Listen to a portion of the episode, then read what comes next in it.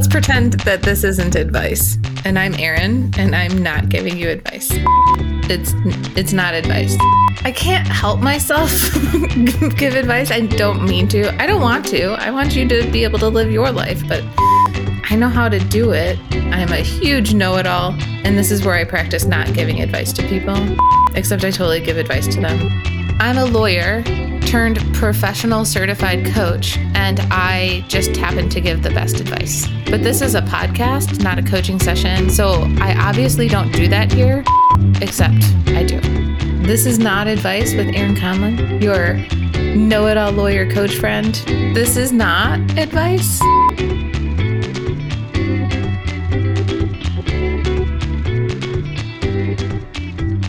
Today's conversation is with Chelsea Thames, the founder of Lettering Works, a brand design company. We talk about creativity, time boundaries, and living into your vision. I hope that you enjoyed this conversation as much as I did. Hey, Chelsea. Hey, Erin. So, Chelsea Thames, who are you? I am a lettering artist and brand designer in Chicago. What is that? yeah. So I help businesses and other artists build their brands, build their businesses, and figure out how to turn their passions into their full time careers. And I help primarily through creating very customized visuals for them. That's um that's really cool. Who are you outside of your work? Yeah, I love that question because there's a huge overlap between my work and my business life. And I've really designed that very intentionally to make it feel like I don't have to go to work every day, but I just really enjoy what I do. So outside of work, I like to spend a lot of time with my family, my friends, traveling, of course, in non pandemic times, traveling internationally, um, and making a lot of art inside and outside of work. Oh, so I have like six questions based upon what you just said. One, what's the favorite place that you've ever visited? My favorite go to place would be Granada, Spain. I studied abroad there when I was in college. So it's my number one place I want to go back to. Of course, I had a trip during the pandemic that was canceled. So that definitely oh. makes me oh. even more excited to get back when it's safe to do so. So that is my number one. It's in the southern part of Spain. And I would highly recommend going there for anyone who gets the opportunity. What do you like about it? One of my favorite things, and I think the best selling point about it, is that you get free tapas with every drink that you purchase, and that's a shut up, whole, no way, like, citywide thing. So it's a pretty cool um, cultural thing that they have specifically in Granada. So it's uniquely known for that. But it also is just such a beautiful place. It's tucked away in the mountains, but it also gives you a small city feel. Um, so it's just it's such a picturesque place to go, and there's so many unique parts of of the city in in the forms of different neighborhoods. Are you fluent in Spanish?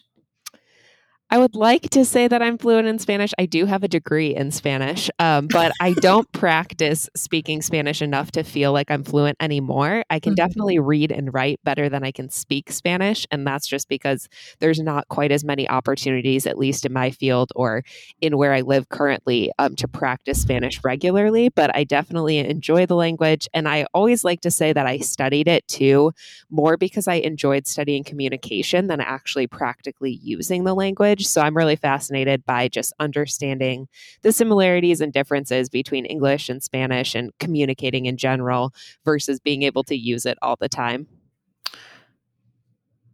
Now I have even more questions. So, like, what do you mean when you say that you're interested in communication? So, being a visual artist and a graphic designer, 99% of that is coming up with effective ways to communicate to people.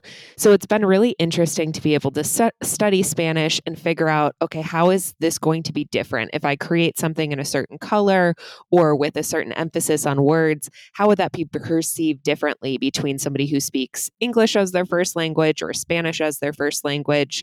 So it's just another layer that kind of comes into my visual work of understanding more broadly how could somebody misinterpret this design? How could somebody use this effectively, even if they don't know the language? And I think that's where visuals really come in to make things a little bit more interesting when communicating.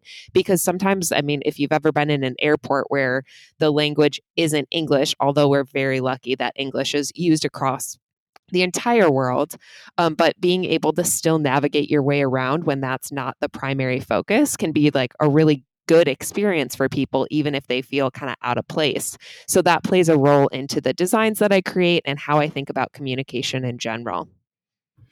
So, what's your favorite like design lettering fail? Ooh, in terms, okay, so I think the go to standard one is a misuse of Comic Sans. And I think this is actually an interesting one to bring up because I don't hate Comic Sans. And I think most really strong, well intentioned designers don't hate Comic Sans either. What we hate about it in terms of design fails is it's used at inappropriate times. So Comic Sans has the rounded corners, very easy to read. So the benefit of it is that children can very easily read and identify the letters because of the way that it's created. But a lot of times when you use it for a business or you use it in any more serious situation, it really takes down that seriousness. Um, so that's definitely one that comes to mind in terms of just a general design fail. And I think a lot of times it gets looked over why it's a design fail. It's not just it's Comic Sans, you can't use it anywhere. But I would say the only person who could use it is a second grade teacher or the like in her classroom. Once she steps outside of her classroom and starts using it for her business on the side, that's when it gets a little fuzzy and turns into one of those classic design fails that all of us designers cringe at. I mean, I was a lawyer for many years, and Comic Sans was like, do not ever touch it. and I kind of get why now from a design point. Like, if that's the case, then what people will hear or read is like a child telling them like here comes so forth for this whatever Yeah, it's exactly that of like you won't be taken seriously as a lawyer if you use it because it has just this deep connotation and meaning and context where it should be used for children. So if you're trying to deliver some important information to somebody and you're using that, it contradicts. And that's where the visual piece comes in to say that this isn't the same message, even though your message may be really well written. If you're communicating it visually in a way that doesn't line up, then people aren't going to take you seriously or respect the authority that you have. Do you hear my cat? He agreed. um, so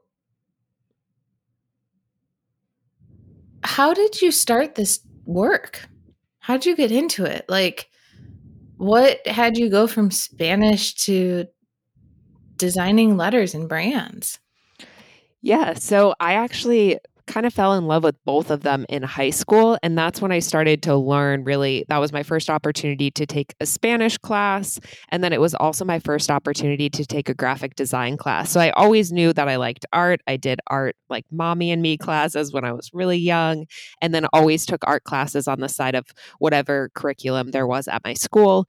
So I always knew I wanted to do art, but I didn't know exactly what that meant as a career. So once I found graphic design, that kind of made the two click because I think a lot of artists experience their parents wanting the best for them and wanting them to go into something that has a more traditional career path. And I think graphic design is kind of the one in the art world that's like the most safe but at the same time, I kind of fell in love with it because I love the strategy and the communication side of things. So I didn't actually know that I would major in Spanish, but I enjoyed taking the classes in high school, went to college, and really wanted to study abroad. And the way it kind of worked out was you have so many credits that you get from studying abroad and dedicating an entire semester to Spanish that just taking a class, one class each semester, really landed me that extra degree in Spanish. So that's kind of how it came into play. Graphic design has always been my core focus, my core interest. I knew that's what I wanted to do.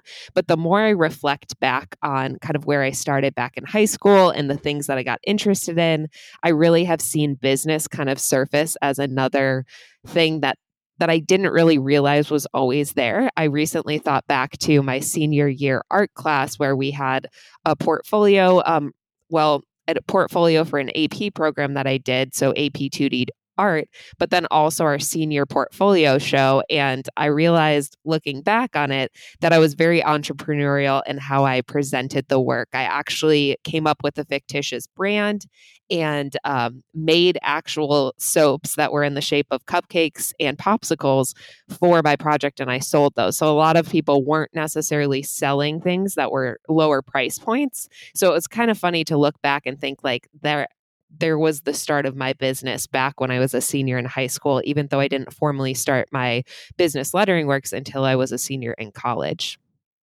So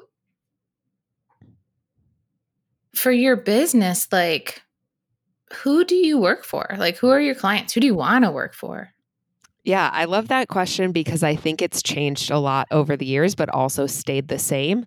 So I love working primarily with artists. And that's just because I feel like I've always been fascinated by that intersection of wanting to create art, but then also communicating in a very professional way. So I love helping other artists be that kind of in between piece of can I connect you from your art that you're really great at to the business that you want to have to sustain yourself.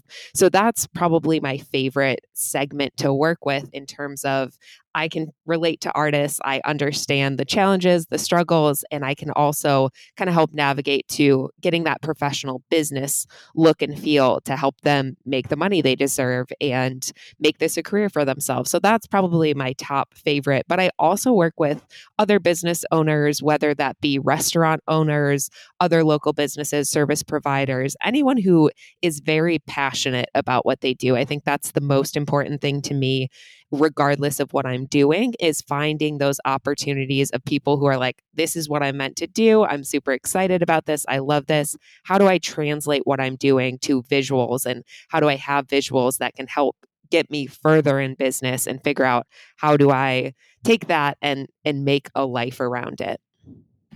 So, Chelsea, how would you like? I'm super passionate about my work and I really love what I'm doing. And how would you translate that for somebody like me? Yeah. So, my favorite thing to do when working with clients is really pull all of that passion and excitement out of you and understand okay, what is it specifically that you're really passionate about? What is it that you really like makes you wake up each day and excited to do your work. And then taking all that essence of what you really care about and saying, how can we turn it into visuals that make you even more excited about what you do, that make you more excited to show up and present on on the topics that you're passionate about. So whether that be coaching and you want to have additional pieces to give to your clients in terms of a sticker that can go on their water bottle that kind of reinforces everything that you stand for, everything everything that you do, everything that you mean for them as well. So it's a lot of pulling out what's already there and then saying, okay, so you know how to articulate it verbally. Do you know how to articulate it visually? And a lot of people don't because they're not designers. So that's where I come in to say, okay, I understand exactly what you're doing after we go through a process, whether that's jumping on a call and talking through it, filling out a questionnaire. There's all different ways to pull that information out, even scouring your website and Instagram and kind of seeing, okay, what are the themes here? And then taking that and confirming that with you, saying, does this sound good, Erin? If it does, here's how I think it can turn into a visual that can help you feel even more confident about what you're putting out into the world. So that's kind of the general process. Um, and then sometimes there's more strategy with it. Sometimes it's a little bit more straightforward. Sometimes people know the visual that they need to represent them. Other times people kind of stop where where where some people are in terms of okay i know this much i can explain it but i can't show you a visual i can't make a logo so mm-hmm. that's mm-hmm. where a designer can come in and kind of serve as that connector or that translator really and that's where i think it kind of goes back to spanish because it's all about translating and communicating from one person understanding things one way to another and that's really what we do with our clients is how do i communicate my expertise to a person who may, might not understand it fully. I need to make it relatable to the clients and the customers, not just so it makes sense to me. That's a lot to process. like just I there's a lot of emotional labor in what you're talking about. Right? Translating from me to you, understanding how many people would hear it or see it or understand it, like making it attractive so that people humans like one of the things that i am always frustrated with is the concept of business not being by people for people like in my mind business is useless without human beings right? Like you need people in order to serve, and you need to be a person to serve other people. And we hold business as this like separate thing. Oh, that's a business thing. You are a person who has a business, but like you are separate from your business. I don't know. It's this very detached way of being. And what I'm hearing from what you're saying is like, oh man, I have to make this so that everyone wants in, or at least the people who I want to want in, want in. And I have to hear what, let's say, we have a mutual friend, our mutual friend Andy is saying, so that like I can translate for her to the world. Mm-hmm. Is that accurate? Yeah. Yeah, it's exactly that. And it's resonating with the right people, right? So it's not that your message has to connect with every person out there, it has to connect with the right people. And that's where I think graphic design sounds so simple because there's Canva. You can create any graphic you want, but the real work and the real design that's well respected in the design community and actually converts to more dollars for your business and you being fulfilled as a business owner is when you can connect to the right people. And there's a lot of strategy that goes into that that I think a lot of people overlook, even some designers overlook. And I don't fault designers for it. I really fault people's small budgets because it takes work. As we just talked through, that's a lot. It's a lot to unpack, it's a lot to think about, it's a lot to actually execute. So if people don't understand that's really what's going into design, then they skip over it. They're just like, I want a pretty image to put out into the world.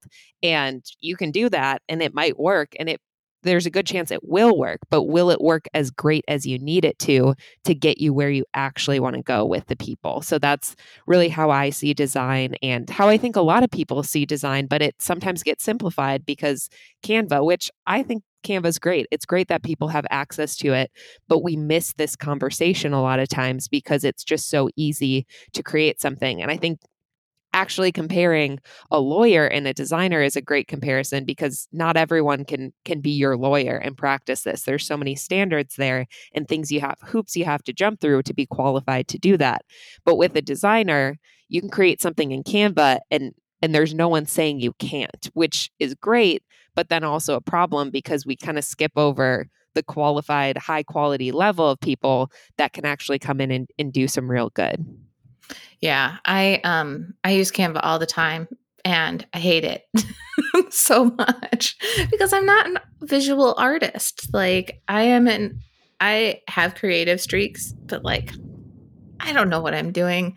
And half the time I feel like oh man, I really do want the budget for this and I will probably eventually hire you or somebody to do this for me, but like I'm just not there yet. And I think like you know, the next question I'm going to ask you is like what's your dream like where do you want to go with your business? And I think that what we're talking about here is kind of the gap between where you start and where you want to go and both of us are working in filling in that gap.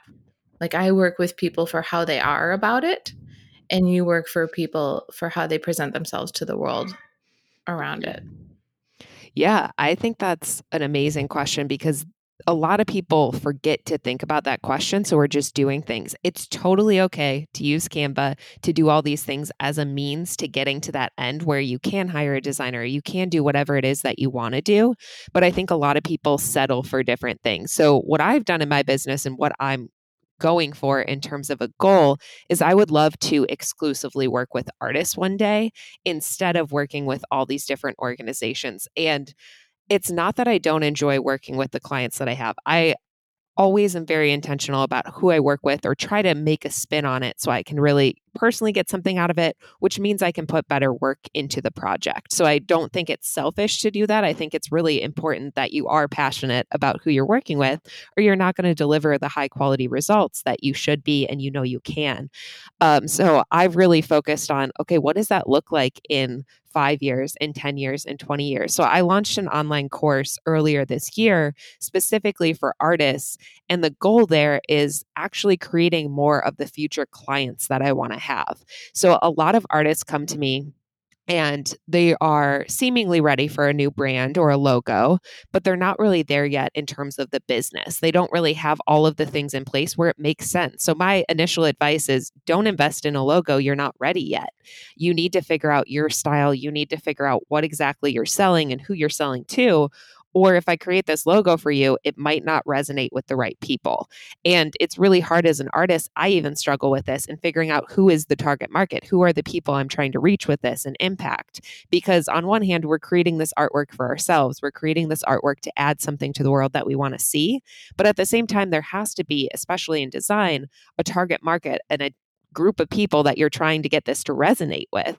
So I see that as a huge challenge, but also a huge opportunity to kind of figure that out and say, how do I fit into this? So for me creating that online course was saying, here's the missing piece. Here's the bridge to get you to where you think you are or where you want to be so that we can work together in this capacity. But these things need to happen first. So that was the whole inspiration for creating this. And uh, that's why I think my long term goal is to have all of these resources built out for artists so that if you're not in the position to hire me for branding or to work with me on that larger custom capacity, I have these stepping stones to get you as an artist there so that we can work together instead of just turning people away. Because that's something, obviously, you can't do it all. You can't serve every type of artist, every type of person. But how do you create a couple different things that oh, you're in this category, I have something for you. Oh, you're a little bit more advanced in business, here's how we can work together. So that's kind of the big picture that I've been trying to build. And I recently connected with a advisor at the WBDC, the Women's Business Development Center here in Chicago. And she really asked some of those questions and got me thinking, like, what if I became an art consultancy later on and did all of these different things. Like that sounds like a pretty cool vision, but at the same time I'm working on all these different things and and that answer changes because I see different opportunities. So a completely different area of business that I'm developing is trying to work with more museums and airports to sell my actual art products. So that's a totally different totally different thing right there. But I think that at the same time, it all connects in my mind because I want to get that experience so I can share it back with artists and inspire them to do similar things or inspire them to do completely different things.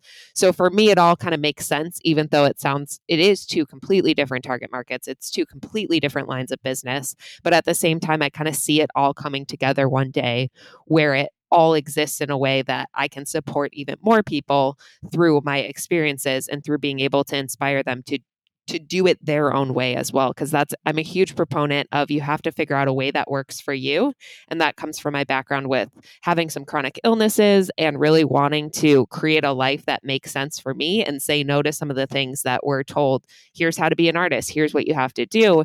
And some of those things don't really work for me physically so making sure that i'm creating space and helping other artists figure out what actually works for you. Yeah so one, all of a sudden, your sound sounds way better to me. so that's interesting. Uh, and two, tell me more about this. Like, I was going to ask you this anyway, um, which is like, how does your work and, and your life work for you? So, tell me more about like you designing your life or your work in a way that works for your life. Yeah, so that is probably the biggest thing that I have tried to cultivate in my life. Figuring out how do I make this business so enjoyable that it doesn't feel like work, but it also makes space for whatever I want to do in life. So I'm notoriously a very hard worker and probably work more than the average person. I think every small business does in some capacity. I don't I think where I've changed over the last couple years is realizing that long hours are not virtuous. They're not helpful. They're not going to get us to where we ultimately want to be.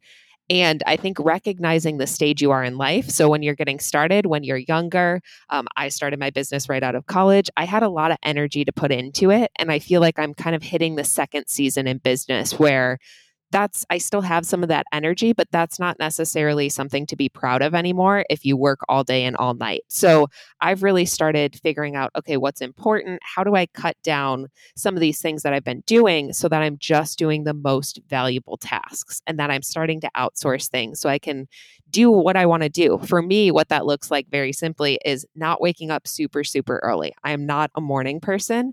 And a lot of the books and the self help and the professional development say you have to wake up at four or five to like get your day going and all these things. And that's just not true we don't have to do that. We can do whatever works for us. So for me, what that looks like is waking up maybe at 9 a.m. instead of 5 a.m. And sometimes that means putting an extra hour of work in randomly at night or two hours or four hours. And for me, really creating this work life balance is saying when I really want to do something, I'm going to do it. That's personal, that's business, that's whatever it needs to look like. And creating that space and flexibility. And it doesn't make sense to most other people because they might see me working at 9 p.m. at night and saying, you never stop working. It's true to an extent, but it's also not true at all because I slept until 10 that day and I took a long two hour walk with my partner and we got lunch and ate in the park. So I think that's where the lines kind of get blurred and also why I don't really like when people share like this virtuous, proud moment of I worked a 16 hour day, because that's not what we all want. That's not what we all need for sustainability. So for me, it's really figuring out how do I create that balance? How do I design it around my life? And then also, how do I work with clients that don't make me freak out when I'm going to sleep or stress me out, but they actually respect the time that I have, the energy, all these different things. So, what that ultimately looks like is me feeling comfortable every day to say, I can do this my own way, whether that's working at midnight on a project for them or working in the afternoon. It doesn't matter to them because they trust the process and they trust the results. Um, so yeah. I've really cultivated that. And that's what I feel like I'm most proud of in terms of this is working for me. And I think it's going to continue working because I'm intentional about it. Um, I mean, I come from a lot of hustle culture, hustle culture background and lawyers have it, comedians have it, people who like I have it as a small business owner and as a solo solo practitioner like there's this feeling that you have to do more in order to have it be enough. Like if I'm not hustling, if I'm not killing myself, if I'm not then I, I'm not doing enough.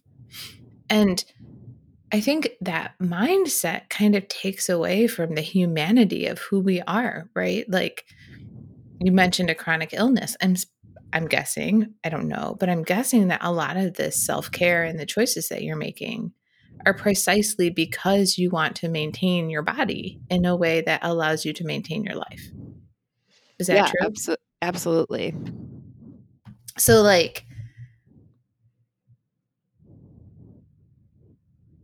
I don't know what the question I have for you is, but how much would you I guess the thing I really am curious about is like how much would you say you work to live or live to work? I really find that question kind of hard to answer because I almost see them as the same thing. I've created the work that I do so intentionally that it feel it gives me life and energy.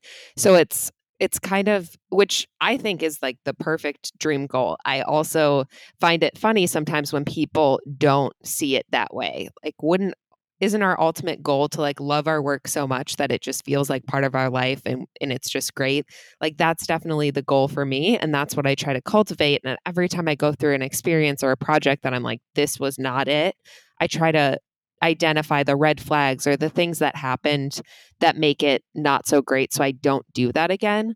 So I feel like I mm-hmm. definitely can't answer that question in terms of like I see it all as one in my life and that's what I try to teach other people as well if they're interested in that path of like you want it to flow naturally you can make that happen by choosing really intentionally what work you do so that you really do enjoy it and it's hard to do. I mean, there's lots of opportunities that come up that aren't right for you. And it's hard to say no. And I've said yes to way too many things that aren't the right thing. But as soon as you're um, honest about it and really think, like, okay, what do I actually like? What do I actually love? And if you reflect on that over and over again, I think you get closer to just creating this life that you want. So, one of the things that I don't do that a lot of people do is track hours on projects. I've moved to really just project based rates and not keeping track of hours because I think that ultimately, in the majority, there have been a couple projects I've needed to do that for, but in the majority of projects, it's just about do you feel good in the moment? That's something that's come up more recently in books that I've read and things that I've been thinking about is we need to celebrate the small wins along the process. We need to enjoy the process and not just the outcome. So if if you make the goal the outcome, as soon as you accomplish that, the target moves again. So how do we actually mm-hmm. enjoy like the little things and also the process? Like am I do I have effective habits? Am I working on building this life that I enjoy versus it doesn't matter if I get this job or if I get this project, but did I do all the right steps to set me up so that makes sense as a as an outcome or a result. So that's really where I feel like I'm at now where that's not where I was when I started in business. I do think that a certain element of hustle is important like when you're passionate, when you are excited about something like go for it, drive, spend the extra couple hours to make your vision, your dreams happen, but don't fall into that happens every single hour, every single day, because that's when it gets really stressful. And that's the unsustainable life that we build with this hustle culture. So making sure that we're not falling into that. But if you got a new idea and you're excited, stay up all night and work on it. And then if you build your life correctly or in a way that works for you, maybe you can sleep in half the next day and then get back on it. But where I think the hustle culture is dangerous is we stay up all night and then we still have this expectation of getting up at eight to start our next work day. So for me, it's a lot more fluid. And if I feel really excited, let's go with that. If I don't, take a break, take a walk, get outside. Don't force yourself to work when you can't do it. We all know that like in our gut like this isn't yeah. the time or this so, isn't working so I, I have like six questions one the first question i have are like what are the red flags when you like now that you kind of have an idea what tells you oh no no no no no no yeah. So the biggest red flag for me personally is just a difference in way of working. So, what I mean by that is I use an online um, CRM that really helps me communicate okay, this is the contract, sign it all online, do all these things. Um, and then also, here's a design proof. You can enter in your responses in these questionnaire esque forms to really facilitate that feedback. I've had huge red flags when somebody says we need to be on the phone every day at 7 p.m. or noon or whatever time to review this. They want to like kind of look over my shoulder or want that like more reporting. And I won't say that that's wrong that just does not work for me. I don't want to be accountable in that format because it disrupts my flow of work. I feel like to me personally it's disrespectful for how I work. Of sometimes I work at night, sometimes I work in the morning, and that shouldn't matter. And I think our culture has really been wrapped up in okay, if I'm hiring you, I own you for this time and you have to deliver oh and my god, I know. like just the control and I'm sure it's very similar like in your past life with being a lawyer. It's just like I want to make sure that I'm getting what I'm paying for. And mm-hmm. that's a red flag. When you get any sort of communication that it's like they want to control the outcome to a degree where they don't trust you can create the outcome you say you can create. And that's really the biggest red flag. And that manifests in so many different ways. But as soon as they're kind of questioning my process, like I had the biggest nightmare of a client I've had since moving to Chicago in 2019 won't say any names or anything, but the red flags were just that the phone calls, the we need to check in with you every day. Actually, we told you our deadline was in two weeks. We need it tomorrow. You need to work this weekend. That's not how that works. And it's really hard to to stand up for yourself and and go back and forth. But they just after the project just said this process is absolutely terrible you are not a professional all of these things where 99% of the time, I get the complete opposite reaction. This was the easiest process working with a designer. I love how you set things up. I didn't know working with a designer could be so fun, so easy. Um, like, this has exceeded my expectations in so many ways. And I think that just goes to show that there's red flags individual to each person. Mm-hmm. And it's because they could have a great experience somewhere else, and someone else who's worked with me could have a terrible experience somewhere else too. So it's about finding the right people, the people who respect the same things that you value. And that's going to vary by person. Some people are totally fine being on the phone checking in every single day. And maybe that helps them keep accountable to actually getting the work done. That's just not how I work. So my red flags kind of revolve around you don't actually trust me. And if you don't trust me, I'm not going to create strong work for you because I'm going to be self conscious about it or I'm going to not deliver the way that I want to deliver it. And that means it's not going to be my best work. There's times that somebody, a client might say, I want to use Comic Sans, and they make it so uncomfortable for me to say, here's why you shouldn't do that. So then they get the Comic Sans. I can't say that Chelsea, I've actually I want to use Comic Sans. I want to have everyone know that as an executive coach, I am also a second grader. and that and i would be comfortable enough telling you erin please do not do this this is what it's communicating but there's certain people that will be so aggressive towards a designer that you just have to say okay, here's the file and move on. And I think that's really sad because mm-hmm. you want to create this relationship with any professional, with a lawyer, with a designer, with a copywriter, with anyone, a coach that they can actually talk to you honestly and be an advisor to you. So I think that's where the red flags come in. When you can't be an advisor and a respected professional, it's not going to be a good working relationship. They need to respect you for what you uniquely do. And there's tons of those red flags happening. Even like, can you do this for half the price? There's no respect in asking for that right off the bat. But a lot of designers get that. They're like, oh, this is way too expensive. Can you do it for less? And it's like, yeah. trust me, this is what I think you need to pay and what we need to do to make it good. How do you like, so, eh, there's a there's the linear conversation of like how you price things but then there's the bigger conversation of owning your value so i'm just a little curious like how do you own your value in your pricing yeah so i teach this in my course self-made artist academy about you need to figure out what you need to make for you and then you have to figure out what is a value that i can provide to other people. So for me, it's all about figuring out okay, I need to charge $500 for a project. This is just easy math. I don't get to say, I'm going to do just this really simple thing. I have to figure out what is $500 worth of value to my potential client. So there's that piece of figuring out, okay, how do I create $500 worth of value? I need to charge this amount to cover my bills. I need to make $8,000 a month. Okay, how do I create that much value in the time that I have? So that's like such a big thing to think about. And for me, what that looks like on a practical level is okay, I can't work on personal projects. A lot of lettering artists are able to work on smaller personal projects, custom pieces for maybe one single print in a nursery or something like that.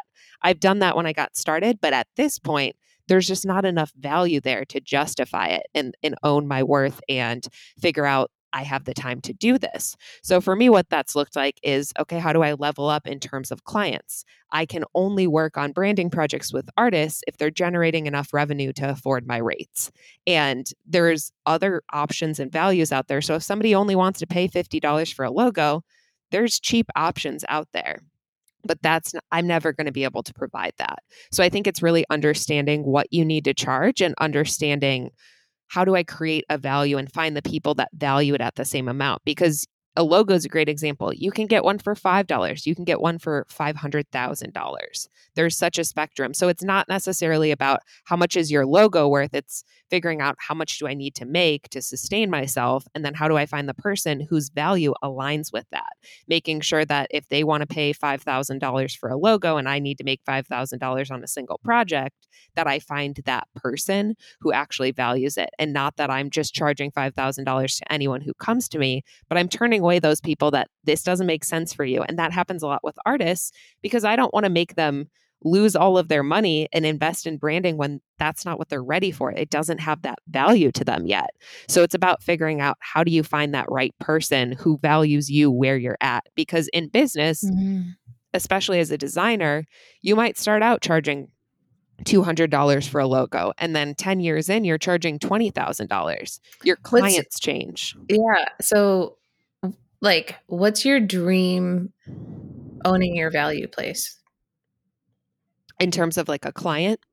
Yeah, like 10 years from now if you had to let's say a logo like I don't know what you charge for a logo now. Let's say it's 500 bucks for a single logo.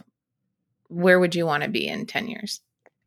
Yeah, I think it's hard to answer very specifically, but I've kind of leaned in more to what are the brands that I love throughout my day to day life and how could I become that person? I think we all have limiting beliefs in terms of oh, someone designed that, but it'd never be me. So I'm starting to like break through some of those things and figure out, Yes. okay, what does it look like if instead of thinking maybe I'll try to get on this person's shelf in their store with some art products, what if I design the branding for them and I created a custom collection as a collaboration with them?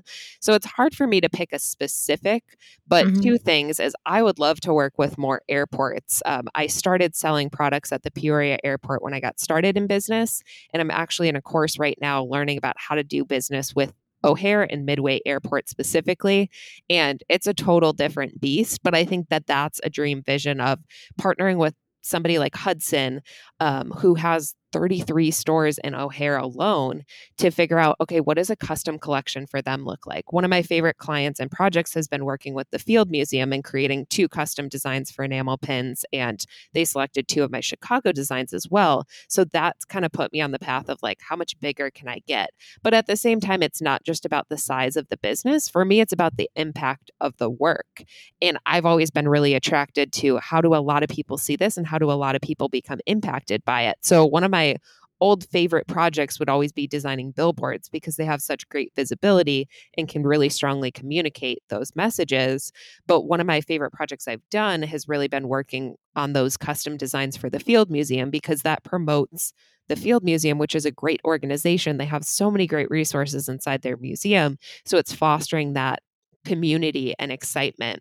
Um, so that's that's definitely been a big one. So for me, it's always just kind of leveling up to what's the next version of that. What's my favorite thing I've done? How do I keep iterating on that to get closer and closer to whatever it is that's the end goal? But I wouldn't even say that I have an end goal particularly. It's just Mhm. I create at one point the field museum was an end goal. So I accomplished that and now I'm like, okay, maybe I could go bigger than that because I've done this stepping stone. So I think that's as you get started in business, you set kind of small goals because you don't realize what's possible. So I'm kind of going into figuring out how do I set these larger goals? How do I figure out how to really level up? And what does that look like? And I've also learned on the flip side some of the things that I don't want to do. Um, I won't say I don't want to get products into Target, but I learned about that. And it was more than I was interested in. It was different than what I thought it would be.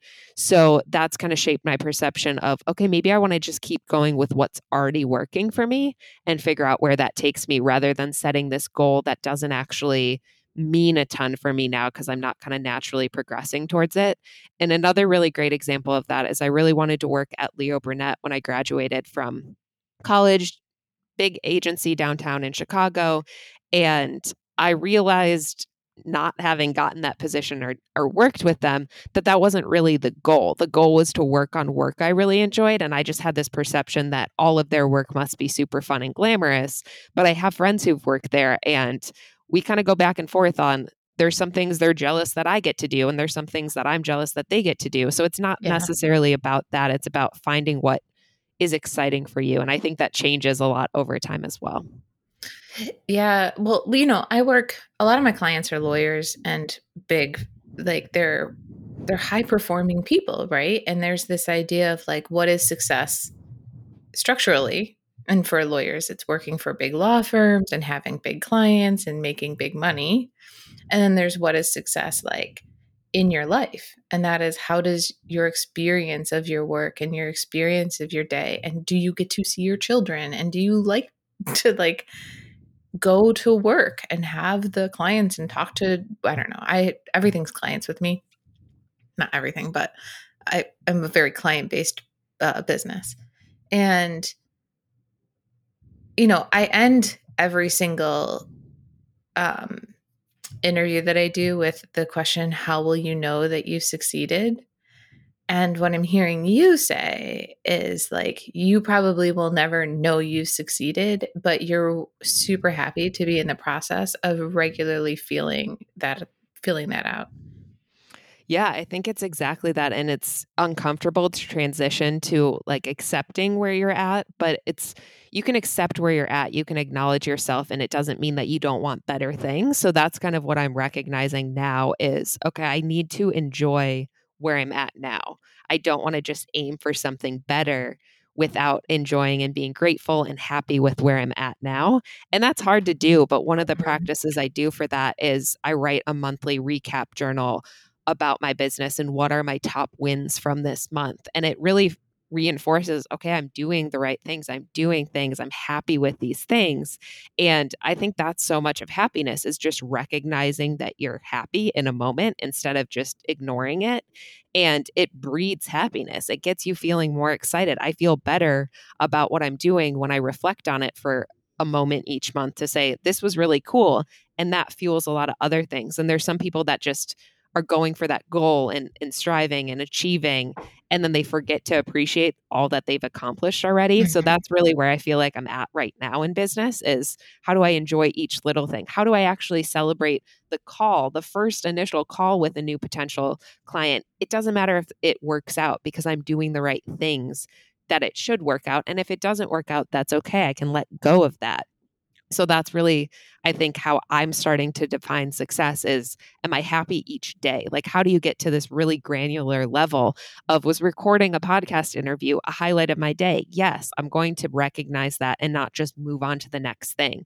I'm going to take yeah. a moment to write that down in a journal that I have that says, like, what are some wins from this week? Because if I don't celebrate that, then what what am I doing? I'm just going through these motions and I'm not celebrating, like, in leveraging whatever is going well. How do you celebrate? Like, other than writing things down and acknowledging what you've done, how do you celebrate? Yeah, I think the biggest way is just taking time off. And and for me, so the I am in Enneagram 3, so the achiever, which uh-huh. means like just recognizing those achievements can be really helpful for me and thinking through and saying, like, okay, I did 12 things this week, or I did 12 things this month, however you break it down. And seeing that feels good. And then words of affirmation are my love language. So a lot of times sharing that with close friends or family members and just getting a response of, that's really cool, or I knew you would do that thing, or whatever else can be really energizing. So recognizing that. And I think that's part of the reason that I have this internal process of like documenting now each day with like daily journaling. And then that goes to a weekly journal, which goes to a monthly journal that I actually share.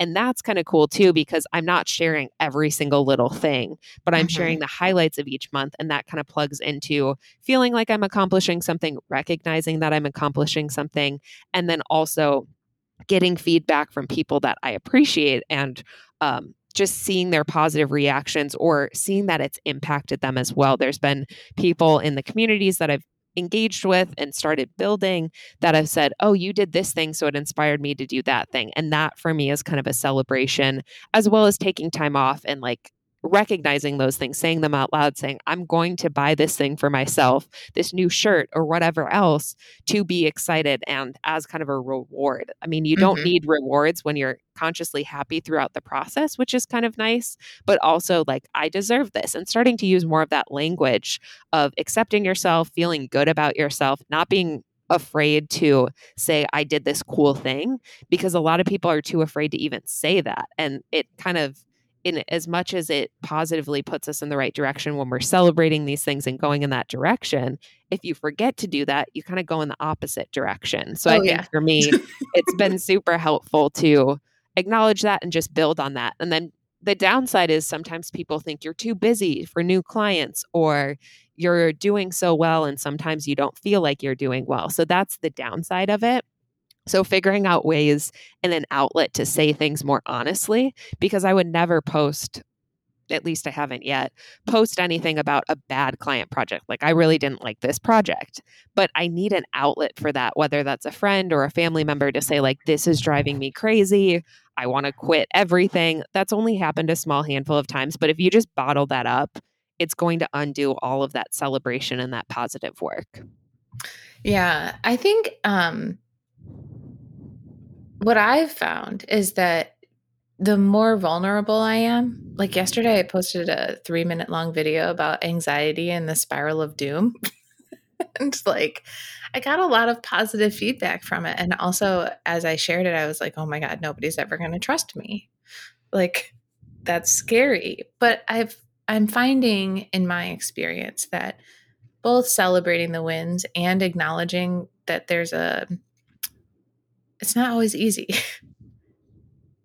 is is actually really enrolling. People want to know that like you know, you're for you that like creative genius doesn't come down from on high and then you challenge it or channel it through to your clients. Like you actually have to find it and hone it and whatever. And also you deserve to celebrate the crap out of yourself because not many people can translate like their internal gifts to gifts for the world. Yeah, definitely. It's it's a process and I think it's an evolution forever too of figuring out what that looks like for you and what what works mm-hmm. and it's going to be different for everyone. Chelsea, before we wrap up, um sorry, that was my cat. He's like, "I want in on this." Um where do people find you? Yeah, anyone can find me at letteringworks.com or on Instagram at letteringworks. And then, as I mentioned, I have a course as well. So that's courses.letteringworks.com for any artists. I also have two mini courses on branding and passion projects. So all of that is on the course website. Oh, that's cool. Um, anything else you want to say before we wrap up today?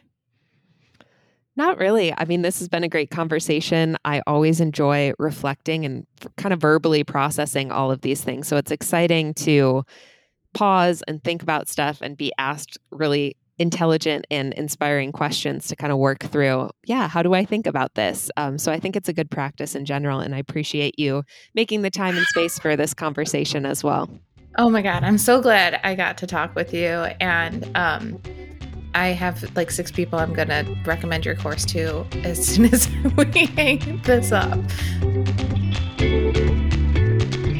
This is Not Advice is brought to you by me, Erin Conlin. If you are interested in learning more about my coaching practice or how we might be able to work together, please visit erinconlin.com. This podcast would not have happened without production support from Cedar Cathedral Narrative Studio.